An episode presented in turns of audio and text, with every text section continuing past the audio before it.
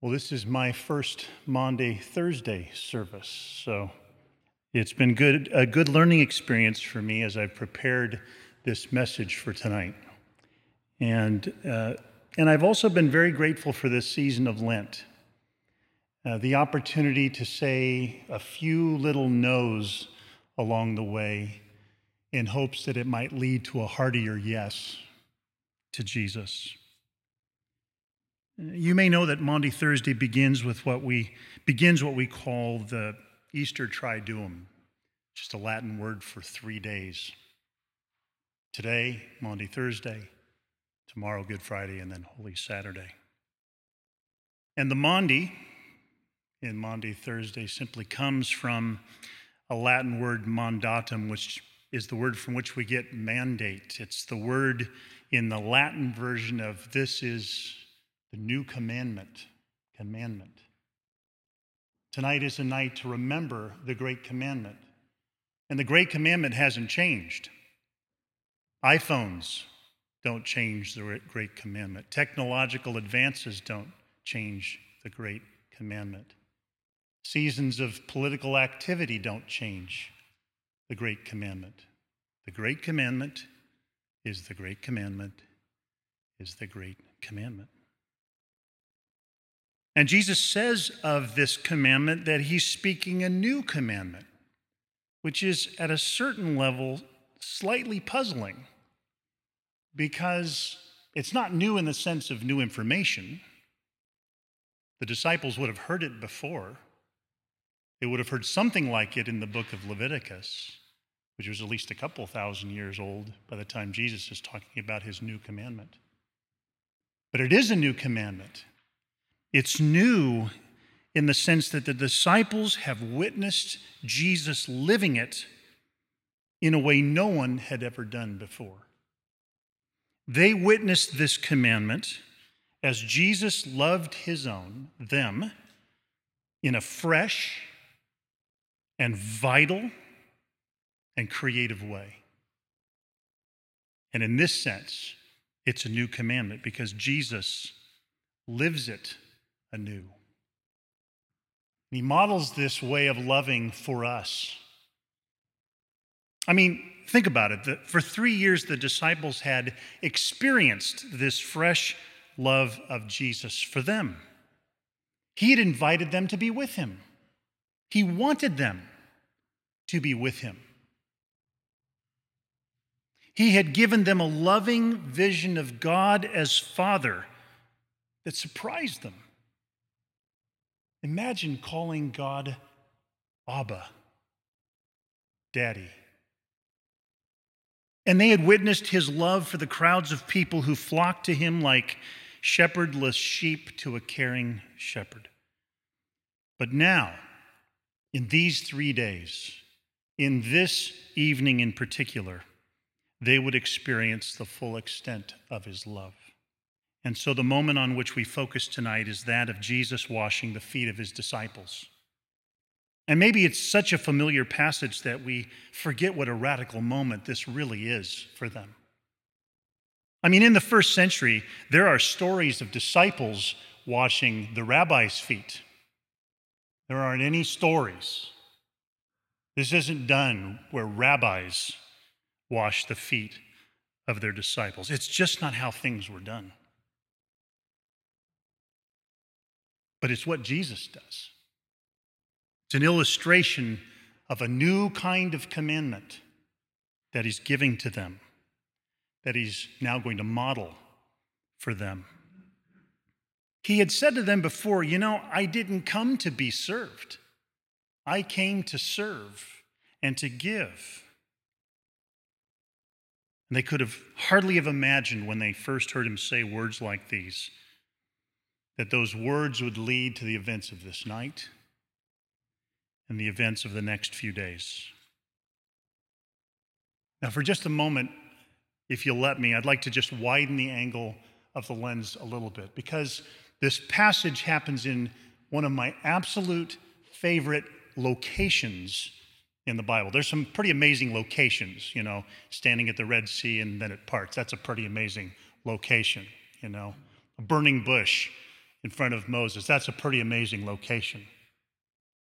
But this room where they are, this upper room, what Jesus does and what Jesus says in this room has, has shaped my faith for decades. Things like when Jesus promises that he's going to prepare a place in his Father's house for us, or describes himself as the way and the truth and the life, the one through whom we can come to the Father. When he promises to ask the Father to give us another advocate who will help us and who will be with us forever, the Spirit of truth. When he uses the image of a vine and branches connected to it and he says, Remain in me, just in the way I remain in you. No branch can bear fruit by itself. It must remain in the vine, and neither can you bear fruit unless you remain in me. I mean, think about it. Jesus knows this is his last opportunity to speak to this inner circle. He's going to talk about central things. If they haven't caught it so far, he's going to say the things he hopes they will never, ever forget. Think of the prayer in John 17 that perhaps closes their evening together. When he prays, even thinking of us, perhaps, saying that I'm not just praying for these, I'm praying for the ones who will believe in me through their message, all the way to us that all of them may be one, Father, just as you are in me and I am in you. I pray that they might also be in us, so the world would believe that you sent me. What a remarkable room. And what a remarkable image for us. So, returning to John 13. I'm struck especially by a couple of verses in the beginning that describes Jesus' perspective as he prepares to wash the disciples' feet. This is how John puts it Jesus, knowing that the Father had given all things into his hand, and that he had come from God and was going back to God, he rose from supper laid aside his outer garments. He took a towel, he tied it around his waist. And then after that, he poured water into a basin and began to wash his disciples' feet. It's those three phrases that gives me a sense of context for how it is that Jesus does what he does and how it is that Jesus lives as he lives and invites us to join him in this. Do you remember the three phrases? First one knowing that the Father had given all things into his hands. To me, this speaks of Jesus' authority. Jesus serves from a position of authority. Jesus is not powerless in this, these moments. His humility is not weakness. He's washing the disciples' feet and he is expressing his authority, but it is an authority that's, that's different than the sorts of authority we're used to. This is an authority of love. Jesus' strength is not a muscle flexing, teeth baring, posturing sort of strength. His is a gentle and humble and loving strength. Jesus expresses his authority as service for the good of others. And so we, as we follow him, in our own places of service. We seek after and we work for the good of others from a place of great authority, the authority of love. We have been and are being loved very well. And so we are enabled and authorized to extend this loving service for the good of others God entrusts to us. And so he knows that the Father has given all things into his hand. There's a second phrase.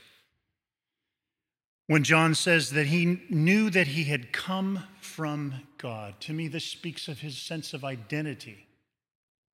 Jesus, as servant, does not need to prove anything. Jesus has lived his life in the light of his Father's loving and affirming words that launched his ministry. This is my beloved Son, with whom I am well pleased. Jesus does not serve from a place of emptiness seeking fullness. Jesus serves from a place of fullness seeking overflow. And so can we in him. Jesus knows where he comes from, Jesus knows whose he is. And so, as he washes the feet of his followers, he simply expresses this fullness as an expression of service and love to these friends. In terms of identity, we too can know where we are from. We too have been sent as beloved sons and daughters into this world as servants. We don't do our works of service as a way of establishing our identity or proving something. We serve as a means of expressing an identity that is already ours a fullness that we already have, just as Jesus serves his friends in that upper room. And then finally, the third phrase John uses is that he says that Jesus knew that he was going back to God. And this speaks to me of Jesus' sense of purpose. Jesus knows in a way that no one else in the circle quite does that he's getting ready to face a dark valley that will lead to his death. And he is able to conduct himself with peace, with grace, with love in the face of unimaginable, anticipated suffering because he sees beyond the dark valley that is before him. Jesus has purpose and hope that is bigger than just the next three days. His end, like his beginning, is lived in communion with the Father. He anticipates a future in full communion with that Father. And so too our purpose. Our hope is found in ever deepening friendship with the Father through the Son by the Spirit.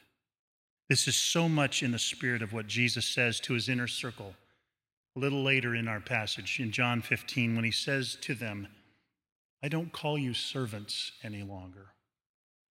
Servants don't know their master's business. I, I call you friends. And so, even in that story, in that upper room, as Jesus washes the feet of those 11, of those disciples, he comes to us. He comes to us to serve. And Jesus lives out and gives them a picture of the words that close our John 13 reading. A new commandment I give you, that you love one another just as I have loved you. You are also to love one another. And by this, all people will know that you are my disciples, if you have love for one another. Jesus, in the washing of the disciples' feet, as a master who behaved like a servant, loves them. Can you imagine being one of those disciples as Jesus comes to wash your feet? Maybe you've watched him wash a few feet before you, and now he's come to you. I think at least a few of you can imagine feeling a little like Peter. Maybe even saying something like, Jesus, you're not washing my feet. If anything, I'm washing yours. But like with Peter, we hear Jesus say to us, You may not understand what I'm doing, but if you want to be in fellowship with me, let me serve you. Let me love you. We love because we've been loved first. Our love is always a response to a previous love. We give what we've received. We serve because we have been and are being lovingly served. let me read just a few verses as a sort of invitation to us as we close um, this moment of our service. After he's washed their feet, you'll remember he says, I've given you an example that you should do just as I have done to you. Truly, truly, I say to you, a servant is not greater than his master, nor is a messenger greater than the one who sent him. And then these words If you know these things, blessed are you if you do them. And I don't read that as some sort of conditional, you better or else kind of statement. As much as Jesus saying, You see how I've just treated you? This is the blessed life. This is the way to live. A life where you come to be served is no life. It's an anxious life, it's an empty life. But a life like the life you've watched me live, this is the blessed life. For a few moments, we're going to take time to reflect in quiet.